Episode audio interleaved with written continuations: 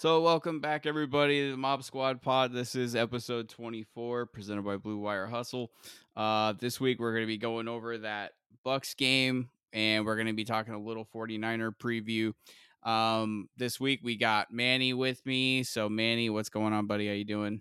What's up, Niggy? Just uh, um, hope uh, everyone had a great Thanksgiving. I know we're, you know, if we are still here, we're very, very grateful for that, right? I mean, it's just one of those times, I guess, in 2020. But man, if you're a Rams fan, you were very, very grateful and very excited for what happened on Monday night heading into uh, Thanksgiving. So, just one of those things is, like I said, man, just one of those games that you live through it, you live it, and man, you're just excited that you ended up on the other stick. That's the that's the whole W, right? The whole point.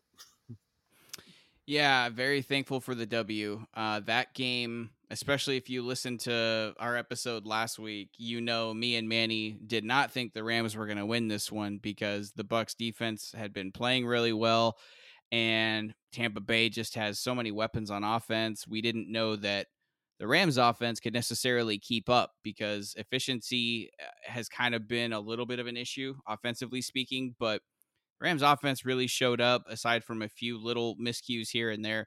It was a really fun game to watch.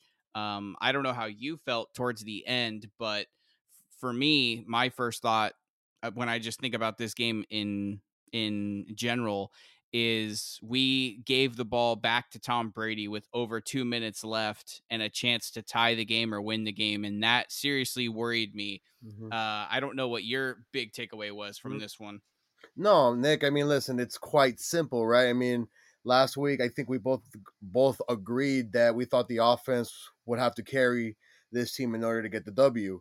I truly feel that it was the defense. So for them making Tom Brady pass over 48 times, I mean, listen, we saw where the Bucs struggle, right? If you stop their running game and you make Tom Brady throw over that amount of times, you have a great chance of winning. The issue was our offense giving them back the football, whether it be, you know, interceptions by Goff, whether it be running. Again, we're going to be talking about the same things, right? I mean, last pod we talked about all these screen passes on third down, these swing runs on third and short, that it's quite obvious that once you tried it once or twice, you know, you would think that McVay would go to something different. But no, he is who he is, and he's going to keep running that type of play, right? So, um, again, you made Tom Brady throw 48 times that to me right there, if you would have told me that stat alone, I would have said, well, the Rams have a great chance of winning. But as we saw in the fourth quarter, it just felt like the offense literally didn't want to hold the ball anymore.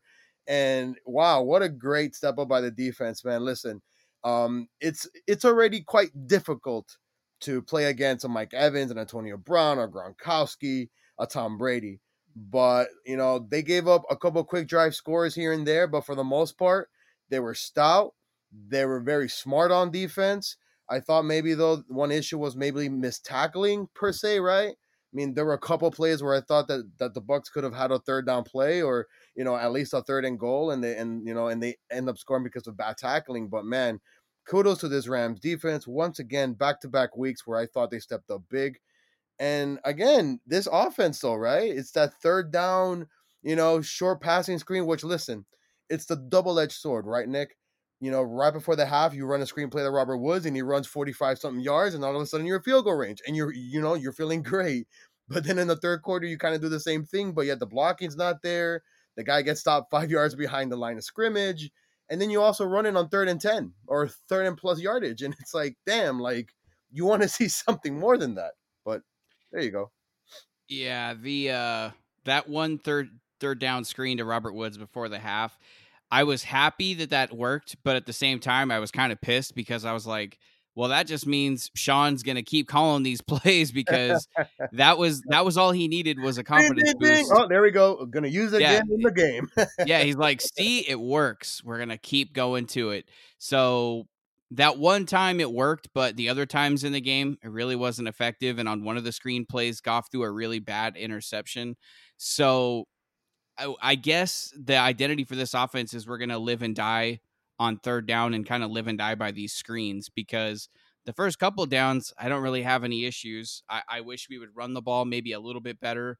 Um, but I guess when it comes to third down, I, I my opinion is we're just gonna have to live and die on third down, and mm-hmm. if we can convert them, great. I think we have a really stellar offense. If not, I think that's really gonna hurt us. But like you said, this defense is playing phenomenal. This is a Super Bowl caliber defense. This win puts us back on top of the NFC West, and we are the number two seed in the conference. Which again, this year with the new playoff rules we don't get a, a first round bye with that two seed if we do hold on to it. The two seed still has to play um, uh, this in this new format. So we're not going to get a first round bye or anything as of now, but still being the number two seed is ideal. Uh, we're seven and three now, back to back really good games against Seattle and Tampa Bay, which we could all agree are very good teams. Certainly much better than the NFC East teams we were beating up on. It was also on the road. Tampa Bay was held to just 251 total yards, which when you run through that Tampa offense and you have names like Tom Brady, Ronald Jones, Leonard Fournette, Antonio Brown, Cameron Brate, Rob Gronkowski, Mike Evans, uh, Chris Godwin. That's you could argue that's like an NFC Pro Bowl team right there. And what we did to them, I'd say very, very impressive. So a couple things we'll talk about. Obviously, the first one that everyone wants to talk about is going to be Aaron Donald, especially because, as far as I can recall, this was the third meeting that Aaron Donald has had against Tom Brady, and still, even after this game, he's he's never sacked Tom Brady. But uh, even though it was a quiet game for Donald, and it was quiet, like really quiet, he he didn't have a tackle, he didn't have a sack, he didn't have a QB hit he really on the stat sheet didn't show up, but we we've seen now that he doesn't have to make an impact on the stat sheet. He still has a huge impact on this defense and on the game because I think we've all seen, and I'm sure you saw, Manny. Every every snap of the ball, he's getting double or triple teamed, mm-hmm. or he's just causing havoc somewhere on the field on that line and making an impact there yeah, I mean, you know what? It's it's quite simple, and it's and it's the other point of Aaron Donald's game that I think a lot of people miss. Right? I mean, you know, when you see Aaron Donald play, you know, you are expecting, you know, sacks behind the line of scrimmage. You're expecting sacks by him. You're expecting big time plays, man. But even the great ones for a full 60 minutes can get double teamed, sometimes triple teamed.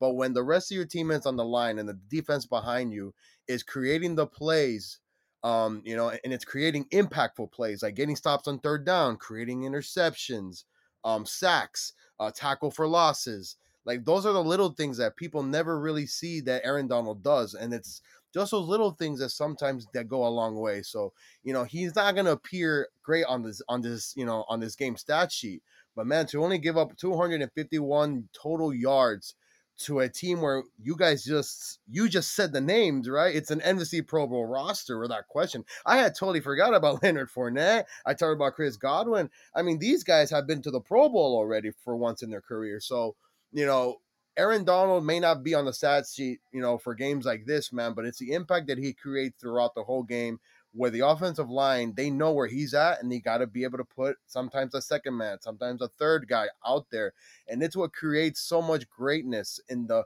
what happens behind Aaron Donald. You know, you know, like let's just talk about real quick about Jalen Ramsey, man. Listen, whatever you want to say, it creates such a boost of confidence when you have a guy that can shut down one side of a one side of the field or follow the other team's best wideout. But when Aaron Donald is getting double teamed and triple teamed, bro, your guys up front should be feasting, absolute feasting.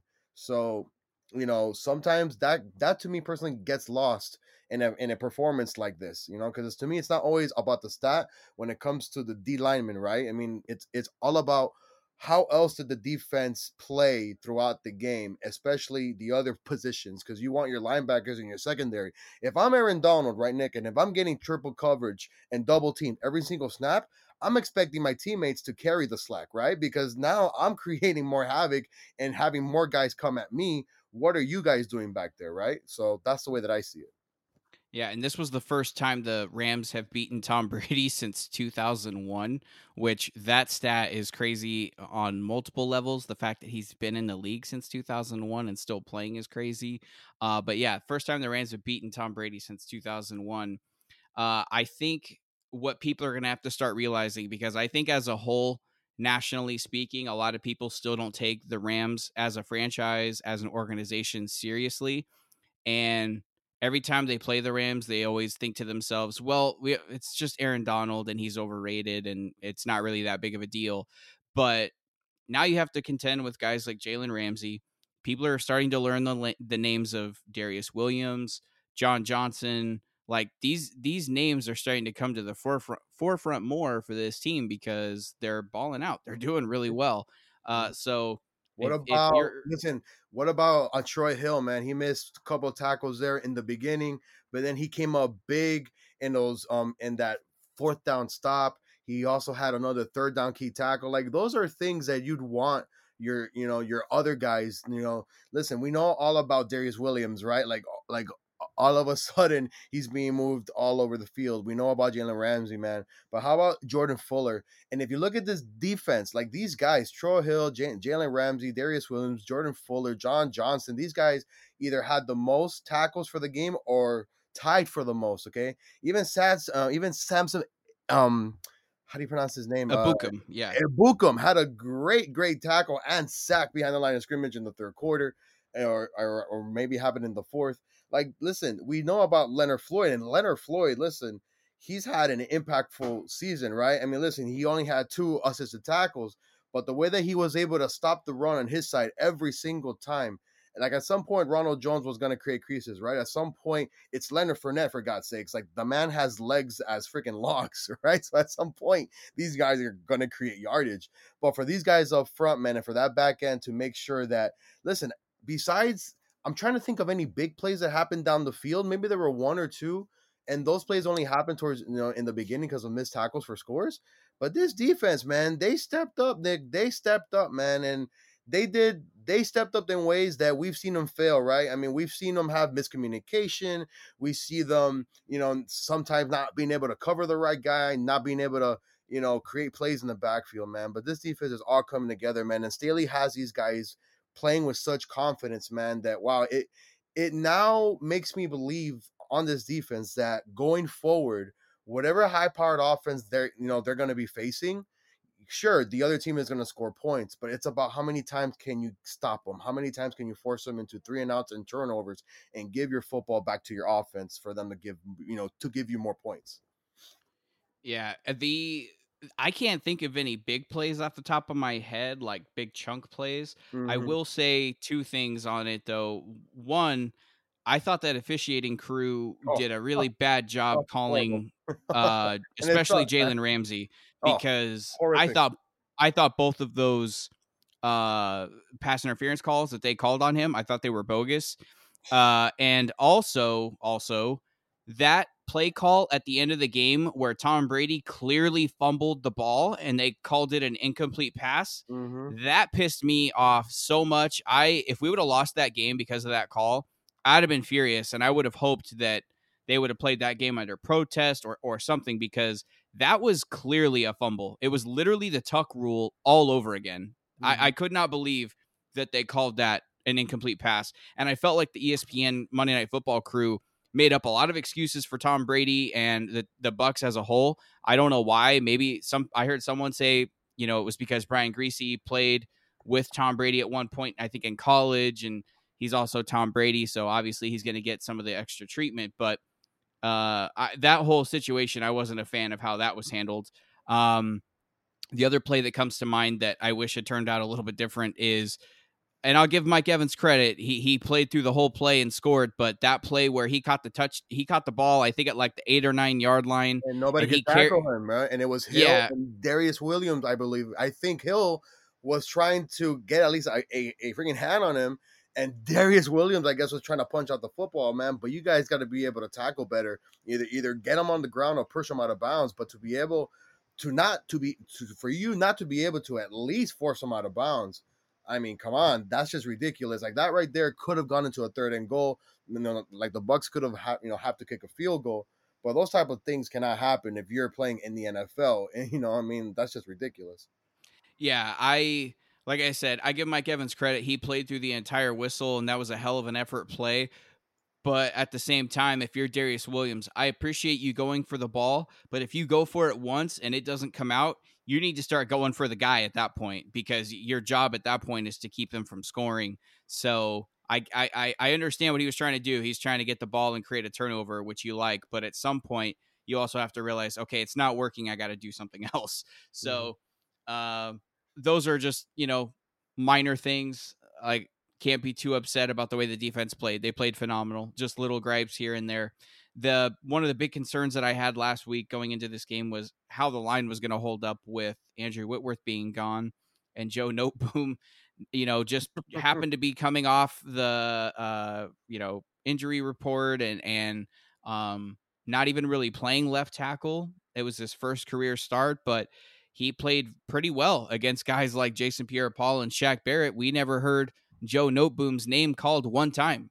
I think they said his name one time because it was just like a game note, like, "Hey, oh by the way, Andrew Whitworth isn't starting. Andrew or Joe Noteboom is." And mm-hmm. after that, we never heard his name called again. He didn't miss any blocks. He didn't have any uh, penalties that I recall. Uh, he he played really well. So hopefully that wasn't a, a you know a fluke thing, and hopefully for the rest of this season and potentially into the playoffs, he can maintain that level because if you can play like that against JPP and Shaq Barrett, you can play against pretty much anybody. So if that's something we don't have to worry about, then that's phenomenal. Um, we kind of already touched on some of the second half and some of the late game uh uh you know scenarios where we the Rams almost kind of gave the game away, but I also give the refs credit for that as well. Um a lot of people, and you had mentioned this too, the play call when it was third and eight and they decided to go for just a run was really weird. I know I personally didn't get that. And I, I don't know if that was an analytics thing or if that was a gut thing or what that was, but I, I thought that was a little questionable. Um, the I'm, I'm trying to see. I'm, I'm pretty sure there was a I remember I there I... being a third and five or third and four, and they tried a swinging run play. It was basically Goff underneath center, and he got the snap, and whoever was coming across got the handoff, swing um handoff, or something, or like something along those lines, and that just it just got me absolute like berserk because to me you're gonna run that. So not only do you have to get five yards for the first down, Nick, but now when the time the ball gets handed off, he's two yards behind. So now you want this guy to, to run or this player to run seven yards on a swing motion pass, knowing that this defense runs very well sideline to sideline. Okay, giving a guy like you know White in, in an instant reaction to a motion which is gonna draw him a couple steps towards that side. I just I couldn't believe that call, you know. And if there's one thing that I wish this offense had, Nick, was a you know, was a cook, a guy that can spread it out, just run deep and create that type of safety, knowing, okay, I, I got to be back. And that's what this team doesn't have. And that's why Sean McVay relies so much on motions, so much on formation switches, so much on just drag plays because he knows that, no offense, Kupp and Woods, they're not going to run a 4 4, right, down the field, but they're going to be so elusive while crossing the field and being able to make plays after the catch. He has to get his guys in space. But when you run a third and five and you run a swinging, you know, handoff, I mean, damn, dude, like, please, this is the NFL. You got to be a little bit more creative than that. Yeah, I just found it. The one that I was thinking of was the third and eight. It was from the 22 yard line, okay. uh, the Bucs 22 yard line. It was that late in the fourth quarter one, and uh, it was Malcolm Brown gained zero yards, and at the time, it just seemed like a very, very odd call. Uh, thankfully, Matt Gay came in, made the field goal kudos to him, man. Big time field goal right there. Yeah. get the former team too. Yeah, and Matt Gay um, came in, and it's been kind. I don't necessarily say revolving door. I guess it kind of has been because we're on our third kicker. It's certainly been a question mark all season, but it looks like we may have actually found the guy. Uh, he did miss, uh, I believe it was one field goal or it was an extra point. I don't have the score sheet in front of me right now, but I know he did miss one kick, but everything else he was nails and every kickoff was a touchback if I remember correctly. So, I mean, he came in and by far it was the best kicking performance we've had all season. So, hopefully, like we said with uh, Joe Noteboom, if we don't have to worry about left tackle and we don't have to worry about kicker, I mean, thank God that's two less things that we, we would have to worry about. I mean, that that'd be awesome. Mm-hmm. Um, Kupp and Woods, you mentioned it, very strong performance. Got to give them a shout out. Uh, that was especially to start the game. The big bucks, Nick. This is why you extended them because these are the go-to guys when your offense cannot run the football. Yeah, and I thought at the, the, by the end of the first quarter, I was like, Cooper Kupp's gonna have like 18 catches at the end of this game. Um, that didn't happen, but he still uh, he caught 11 for 145, and Woods actually had 12 for 130 and a touchdown. So they they showed up to play, and that was nice to see because I think for the most part this season, offensively speaking, we haven't seen one receiver step up and and make that I don't know, claim to, hey, I'm the number one receiver on this team. I'm the best receiver on this team. It's kind of been wide receiver by committee. So it's good to see that both guys can step up when we need them to. It's it's good to know that we've got two of those guys. Mm-hmm. And I would make the argument that on the field that had Mike Evans and Chris Godwin and Antonio Brown, we had the better receiving crew on the field Monday night. So pretty awesome.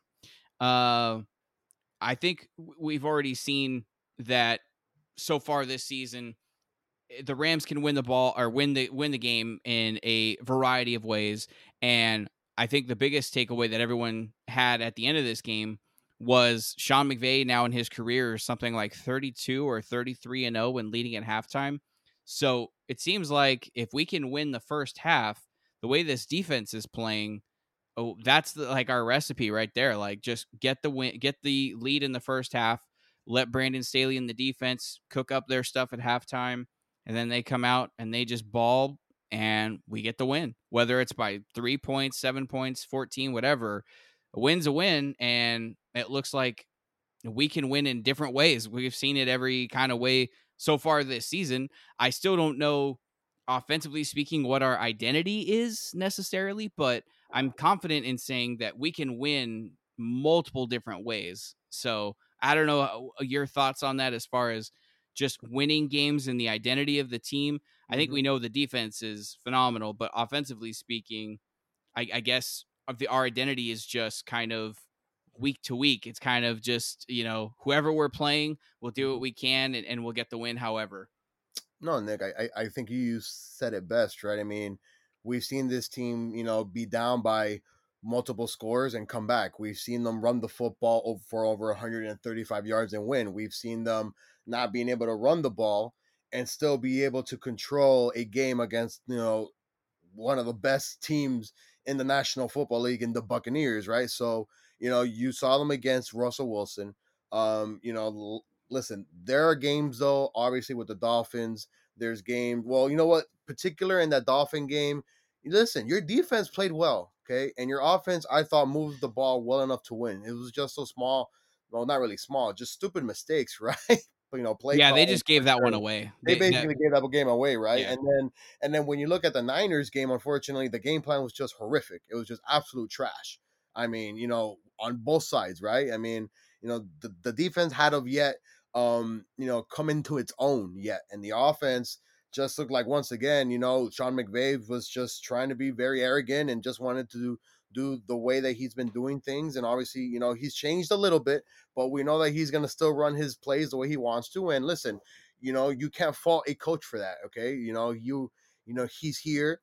This team is in a great position right now to keep it going, keep the momentum going. And, you know, this team can win in so many ways, like you said. And I guess the whole thing I want this team to work on, though, listen, it's quite clear that this defense is, like you said, it is a championship winning defense without question when they play to their standards. Okay, when they play up to their level that we've seen that they could. The question I have is can this offense, when the time is needed, when you're up by one possession and there's five, six minutes left on the clock, we need them to please get first downs, run the clock, move the football. We don't need interceptions. We don't need dumb play calling. We don't need dumb penalties. That right there to me, if they could somehow figure out a way to create a package, and I know Sean McVay could do this because he's an offensive mind head coach. He needs to find ways when the game to seal the game, to put it away out of harm's reach, to crush your opponent even harder, figure out a way that in the fourth quarter, figure out plays that get your offense moving the football and it doesn't require your defense to go back out there in multiple possessions and face a guy like Tom Brady or face a guy like a Patrick Mahomes or face a guy. Well, I was gonna say Lamar Jackson, but his offense right now is looking like they can't even stop water. Right, right, right. Uh, you know, but good. you know what I mean, right? Get out there and not give a you know a high quality caliber quarterback and offense multiple possessions just because you decided to be arrogant, right? So that's what I'm hoping for. And you know what? If things happen the way that they've been happening and they could fix this one thing that I just mentioned, oh boy. Man, I, I really don't see where this team can literally just fall to the ground so fast unless they themselves hurt themselves, right? I mean, do you see it that way? I I like I said, I don't know offensively speaking what our identity is and maybe maybe that is our identity. Maybe yeah, our identity not knowing is, the identity. yeah, maybe maybe know. that's what it is. We're just kind of a chameleon style offense, and every week it's going to be something different. It's going to be somebody different. We've had we've seen Darrell Henderson have monster games and we get wins. We've seen uh, Malcolm Brown have monster games and we get wins. Uh, we've we've obviously seen Cooper Kupp and Robert Woods have have monster games and we get wins. So this this team offensively doesn't rely on any one person in particular. It it just kind of it's like a week by week thing. It just kind of we see what it is when we see it. We don't really we don't know going into this game that Darrell Henderson's going to get 20 touches, that Cooper Kupp's going to get 10 catches. We don't know. We have no idea. Mm-hmm. Um, and maybe that's kind of some of the frustration as Rams fans is we we don't know what to expect. So it's kind of yeah frustrating. And we've seen, like in this game, the Bucs game, there was some questionable play calling by McVay, and we did see in the second half Goff threw two interceptions. So we've seen what can kind of lead to the downfall. It's a little, it's questionable play calling, and it's bad play by Goff, and also there was mixed in some poor ref judgment. But uh, I think if we get that first half Jared Goff and we we lose those interceptions, take those off the board. This team is very very formidable. Uh, I I do believe in Jared Goff. I do believe that if the time comes, I think he can make a play. I just don't know. I'm not convinced right now that Sean McVay will put him in that situation. I don't know if Sean McVay trusts Jared Goff to make the play. Yeah, yeah. Um, and, and, and, then also though, Nick, when you kind of see his the the plays that happen, um, you know, how the interceptions occurred, it's just one of them things that I feel like has been talked to Goff about. He's been coached about it. It's just the way that he plays at that position, man. And you know, you want you want to know that your quarterback can throw it away when he needs to. You want to know that when he's not going to be able to make a play, take the sack, live another down. You don't need to force the football. And you know what I'm saying? All the only thing that we listen, we listen, the only way that I know we win is with Jared Goff. There's no other quarterback on that roster that I have confidence in in winning. It's just the little things that I feel like Goff just needs to, you know, understand and realize. You can't be staring down a, a, a, a your first target in the fourth quarter up by one possession against a defense like the Buccaneers and expect not to get hurt, right? I mean, that final interception, he was clearly staring down. I keep forgetting who, who who he was looking at. It was the third wide receiver from the right side. He was in the slot, and you can tell that, that the safety's reading his eyes. I mean, that's just quarterbacking one on one. You want to make you want to make the safety look away, and he just stared him down. And those are plays that at his particular, um, you know, I guess, you know, listen, we all we we've all seen Carson Wentz, right? I mean, listen, me being the Eagles fan, I am mostly I'm hurt, I'm devastated. I just can't believe the type of plays that Carson Wentz is making right now because we've seen him do better. And you wouldn't expect the guy, which I believe him and Goff, right, came out came out in the same year, and this is their fourth year, correct? Uh, yes. So Wentz is making rookie mistakes in his fourth year for 60 minutes, but Goff tends to make them in the most crucial times in a football game. That needs to change. I don't know how, but that needs to change. yeah, and like you already said it. I think we've seen this year Jared Goff has a little bit of a problem staring receivers down. That's a little bit of an issue. And the reason I say I don't know if Sean will put him in that position is because some of the play calling just, you know, that's where it leads me. I'm just trying to connect dots because some of these play calls on third down where we're running zone running plays on third and eight against the best rushing team in the league, that, you know, and when we're running these screen plays on third down that you're not giving Jared a chance to actually read the field, make a throw. It's just, hey, snap the ball, throw it to Kupp as quickly as you can or Woods as quickly as you can and hope the blocking's good. I just feel like some of the play calling and stuff is is leading me to believe that Sean's telling us like, hey, I don't yeah. know if Goff can make this play, so I'm kind of gonna do it for him.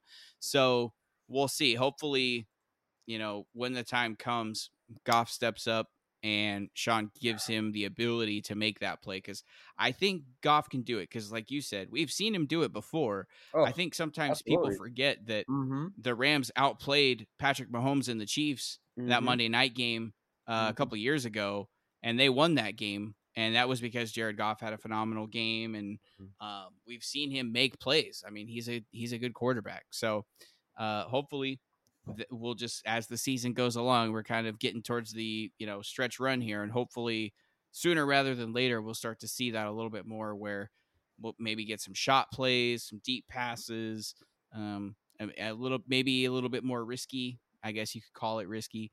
So we'll no, see. but Nick, but Nick, but they're gonna have to open it up, especially once you get you know into the playoffs. Like you can't be running a third and five screen every single time, man. I mean, you got to be able to move the football down the field. You got to be able to make this defense more vulnerable. By you doing that time in and time again, it's quite simple. The defense knows if they win first and second down, basically third down, they already know what what could be coming. So this has to somehow either spark something in Goff or, you know, listen, I I do know, listen, we're we are just fans, right? But we know deep down inside that that might be it, right? That you know Sean just doesn't trust Jared Goff in those type of situations. But again, this is the NFL. At some point, you're gonna have to say, you know what, this is what it is. It's gonna have to be done. If it's not gonna be done, then I'm not gonna lose my job. I'm not the one that's not gonna get criticized. Okay, you are my guy. I didn't draft you. You were already here. I support you. I've done everything that I could in my power to make you one of the best quarterbacks in the NFL. I understand you took us to a Super Bowl appearance. We didn't win it, but the goal is to win championships. And if you cannot get it together on these type of money downs, which is third down, then man, then you know, I don't want to have that conversation. But you cannot win a championship running these type of plays on third down, Nick. You just cannot. Yeah, it's it's going to reach a point at some point where the defenses are going to know. Yeah, exactly Nick, I'm sorry, coming. I am not going to be on. Uh, I'm, I'm not going to be on a podcast with you discussing a playoff loss because we were three for twenty on third down. I'm not going to do that, and I refuse that. And if that happens, well, dude, we got some serious issues, serious yeah. issues. Yeah, but you know what? Let's talk about happy times ahead, right? yeah. So, a couple notes just about this one uh, before we move on. So there was a, I guess it was a big thing on Twitter and, and I guess the sports world the next morning. Tom Brady is kind of built up a reputation, I guess you could say, of not being the most gracious loser. He's kind of snubbing opposing cornerbacks, uh, the post game handshakes and stuff like that. We saw it uh, after the Super Bowl to Nick Foles. He he dipped. He he was nowhere to be found. Uh, he walked off the field again Monday night without shaking Goff's hand. And it looked even worse because the ESPN cameras were all over Goff at the end, and he was on the field just kind of like looking around. And, and there was a couple Rams or Buccaneers defenders that came by and shook his hand and said hi and everything, but Tom Brady was nowhere to be seen. So some people take that as a, a big uh, you know a big negative and some people were giving him a lot of crap for that. Some people excuse it. I, I don't know where you fall on this one manny but it was definitely something that was trending on twitter on monday night after the game and then the next yeah. morning a lot of people were talking about it as well. I mean nick we've all played sports man and if, there, if there's one thing that I, i've always remembered my little league soccer head coach always telling me okay win or lose you always shake the hand of your opponent. Why? It's called competitiveness. It's called commitment. You are showing them respect. Yes, it sucks to lose, but at the end of the day, they are, you know, much better than you in that particular day. But that right there should give you the amount of respect for you to go and say, hey, great game. That should give you enough motivation to go out there the following day or the following season or following week to do better. By you walking off like that, I'm sorry, man. Like, I never really understood that. I understand you're upset. It's the heat of the moment. But I saw him congratulate Drew Brees a couple weeks ago when he got definitely um, you know, humiliated on national television. Okay. So what why what's the difference now? Why? Because yeah, it's, kind of Goff. It's not Drew Brees. Get out yeah, of here. It's kind of weird. Yeah. It's kind of weird that he does it with some people and and doesn't yeah. for for other people. That's the part that I think the whole not shaking hands thing. My my stance on that is I, I'm kind of with you. Um, and I'm a very very competitive person. I hate losing at checkers. I hate losing at softball. I hate losing at bowling. I don't care what I'm playing. It could be darts, football, whatever. I hate losing. I'm very, very competitive. But every time I've always at the end been like, hey, man, good game, shake hands, mm-hmm. all that. Oh, Always. So if I can do it, I know I'm not a professional athlete, but I know I'm a very competitive person and I'm a I'm a sore loser. If I can do it at the end and still be man enough to be like, hey man, good game, I expect Tom Brady to do that too. So I feel like that that part of it, I, I feel like he he should be above that. The thing that irritates me, I guess the best way to put it, is the selectiveness about it. Like, yeah. why are you cool with Drew Brees, but you're not mm-hmm. cool with Nick Foles? You're not cool with Jared Goff. Are you, are you trying to say that they're not on your level, or like, what's the deal there? I don't get it because they beat you. They're NFL quarterbacks just like you. I mean, you should be able to say, "Hey, man, good game." It's not like you have to stand out there and like get his Instagram and like exchange DMs and stuff. All you're doing is saying, "Hey man, good game, best of luck in the rest of the season." It's not hard. That's no. literally all they do at the end of the game. Best of luck, good luck on the rest of the season. That's all they do. It's just not yeah, hard. So yeah. yeah, but you know what, Nick, it's it's not it's not surprising when a superstar that caliber, you know, he does it. I mean, listen, I've seen LeBron James do it countless times. Um, I never saw Kobe do it once. Um, I never saw who else have I seen throughout my lifetime. Um, I watched Dan Marino the last couple of years, and he never did that. You know, they always like those those great ones have always shown a um, tremendous amount of respect for their opponent, man, no matter who it's been. Because at the end of the day, we are all human beings. We're all here trying to be competitive. But once again, when you're trying to be selective on who you shake hands with and who you don't, I mean, that's right there. And as you said it best, is it because Goff to you is not on your level, but Drew Brees is just like one of the greatest quarterbacks we've ever seen besides yourself? Is that what you're trying to say? So it, it, it's just it's just you know what it's it's just a bad sign to me once again that Tom Brady is just a sore loser man and, and I'm gonna go out and freaking say it when the Eagles won the Super Bowl the man literally walked off with Bill Belichick with confetti green confetti on his head not looking to you know shake hands with anyone but when he won his six championships you saw him looking for their opponents right oh where's Matt Ryan where's uh who it? Oh, where's Donovan McNabb? Where's Kurt Warner? Right? But if it happens to him the other way, nobody really says anything. I'm sorry. I have a really really bad rap with this. Yeah, it's it's it's not a good look for a guy of his caliber and a guy of his stature who I think at least in my opinion is going to go down as the greatest quarterback of all time. Agreed. It's kind of a, a, mm-hmm. sour note to just have on your resume to be like, yeah, Tom mm-hmm. Tom Brady, great quarterback, great oh, clutch oh, player. Can you, can you imagine? In the, can you imagine if Russell Wilson ever did that? We don't expect that out of Russell Wilson. But if he ever did that, I mean, no offense, me personally, I like you know he's always talking about sportsmanship and family first, and how much his teammates mean to him, and how much this game he's so appreciative. Of. If that if I have ever witnessed Russell Wilson not shaking an opponent's hand, then by God, like no offense, that's gonna shock the crap out of me. But I've seen Tom Brady do it before already, though, and that's the thing that irks me. Is like you listen, you're gonna go down as the greatest quarterback, just like you said. You should be panning the way for the future quarterbacks of this game to carry that torch. Okay, not just for you to be pre-selective on who you say hi to or or or buy after the game. Just sounds ridiculous to me. That's yeah, it. That's all, that's, just, that's all I'll say about that. it's a weird look to just be really really great but be a poor sport. That's that's a bad look. So obviously if he cared he he would have changed by now. Obviously he just doesn't care. So it's not something that's going to change anytime soon. Um it is a little weird though that Tom Brady gets, you know, the favorable calls and also no one seems to really call him out on this. That's a little nope. suspect too.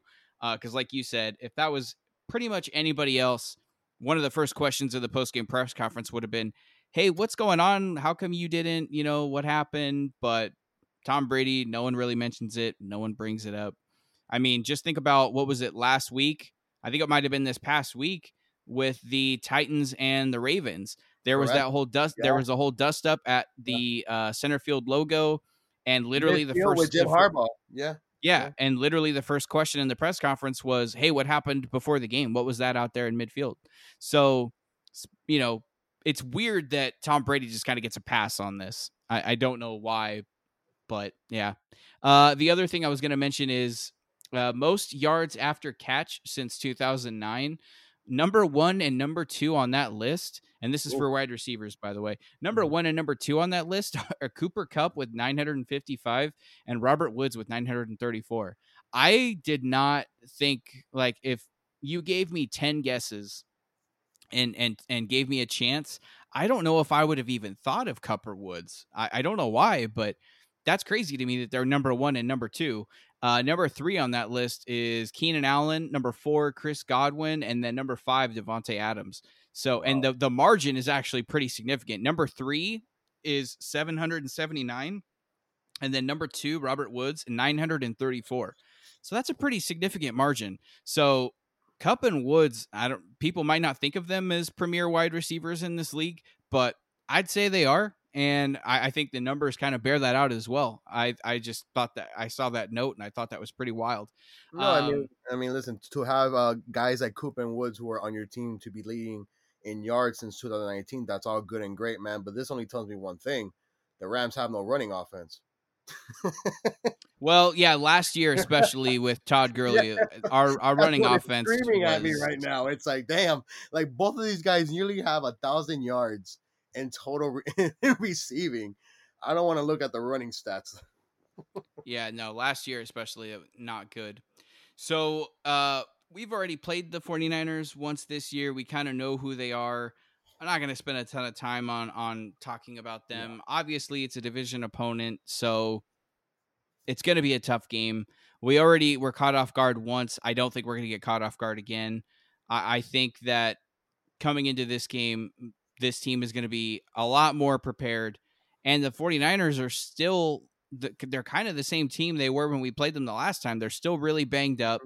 They they don't have a whole lot to play for at this point because their record isn't what they anyone thought it was going to be. They're not going to make a run for the playoffs.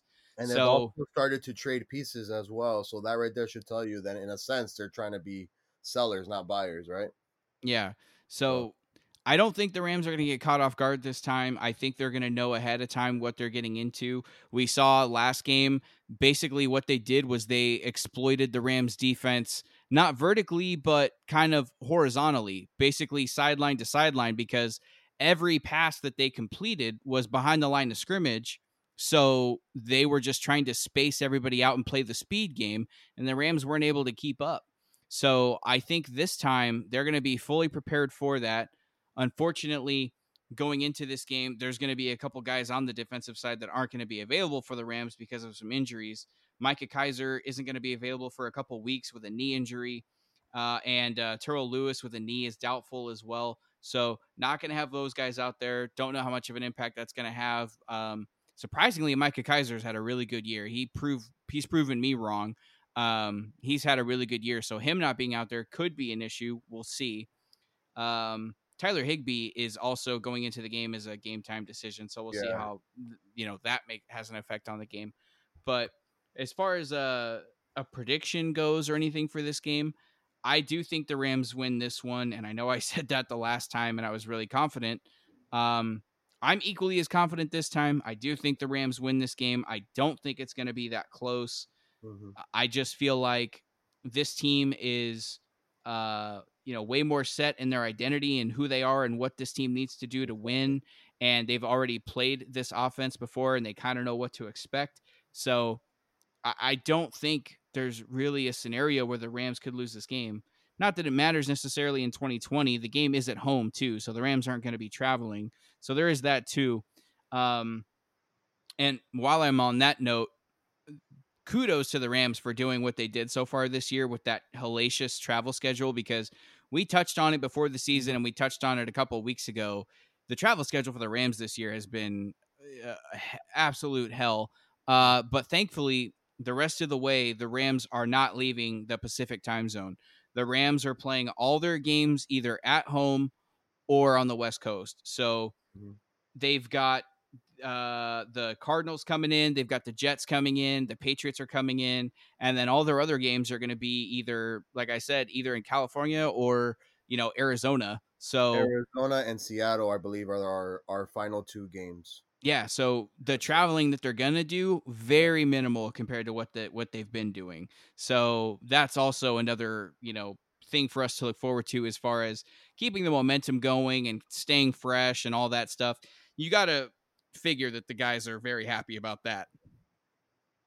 Yeah, no, for sure. I mean, listen, you look at the front running of the schedule, right? At Buffalo, at Philadelphia, Washington. I mean, Jesus, like you know, you had those two weeks in back to back, right? With um, between Philly and Buffalo, and then you you played, I guess, what one game out west, and then you have to go right back out to Washington. But listen, in this particular game against the Niners, we know what they're gonna do, right? We know what they can do um, with the limited amount of, of, of players that they have. So listen, this Rams team is not the Eagles. Listen, the Eagles saw what the Giants did to them, right? And what happens two week afterwards, including a bye, they had absolutely no idea how to stop where they were first shown.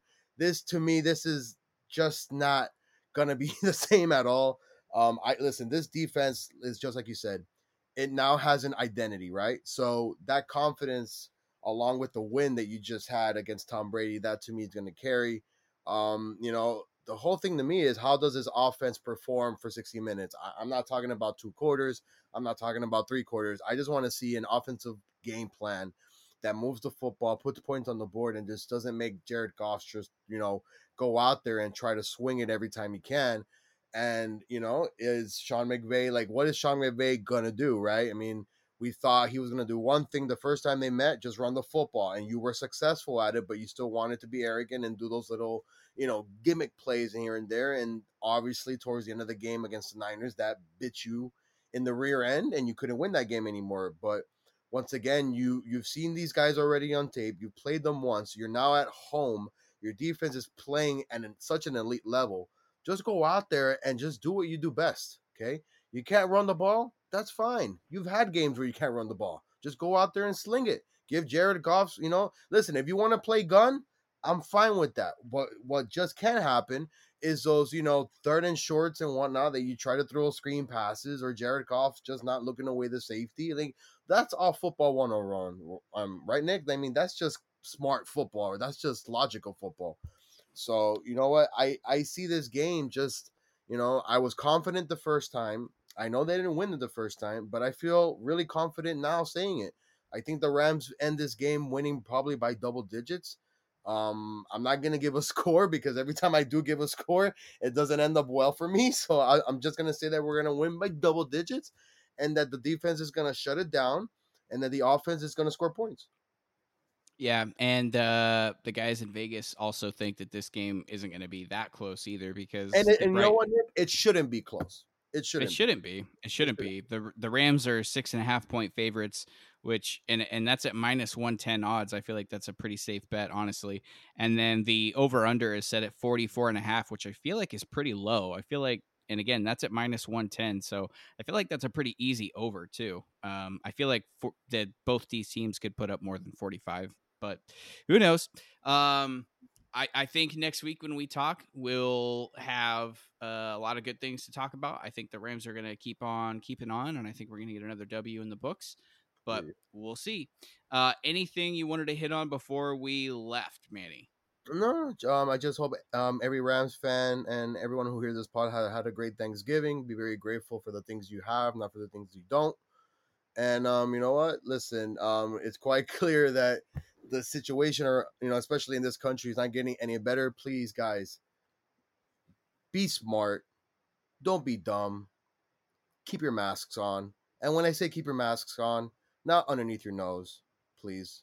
Okay, we, we it's it's it's it's about time that this whole nation as a whole start to come together and realize that if we don't fix this right now, we might not be able to come back to our normal lives for quite some time, man. And I want to go out to travel to to you know to LA to watch the Rams. I know Nick wants to do that. Shit, excuse my language. I just cursed. I was supposed to go see them in mm. Tampa this past week. Yeah. It's just one of them things that listen, guys, let's be much better about this, okay? Listen, we I have a daughter, we all have family, we all have kids. Let's try to make this a much better try at this, okay? Because what's whatever we're doing right now, it's quite clear that we're not getting it. Okay. And I, I hate to say it, when I watch a football game and I see that a stadium has a capacity over 70,000 and it's only up to 15 or 20 because we're, you know, there's certain idiots around this place that just don't know how to follow simple directions. That just mind boggles me. So let's get it together. And like I said, be thankful for the things you have, not for the things you don't. Yeah, and hopefully we're recording this on Black Friday, so hopefully if you wanted something, hopefully you found a good yes, deal on it. I, listen, I'm hoping that you wasn't that idiot standing in the line overnight for a PS5 with a bunch of people not wearing masks. I'm just saying, man, it's not worth getting this stuff for a PS5. I'm sorry. No, I uh I some point in my future I will get a PS5, but uh, right now not really high on my priority list. Uh, I'm I'm good to go on that. I can hold out a little bit longer.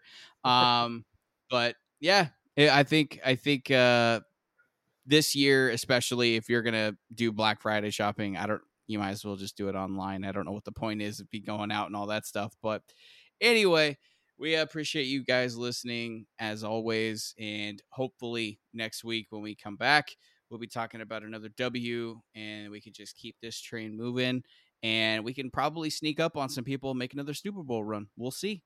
Anyway, thank you guys for listening. Take care. We'll talk to you next time.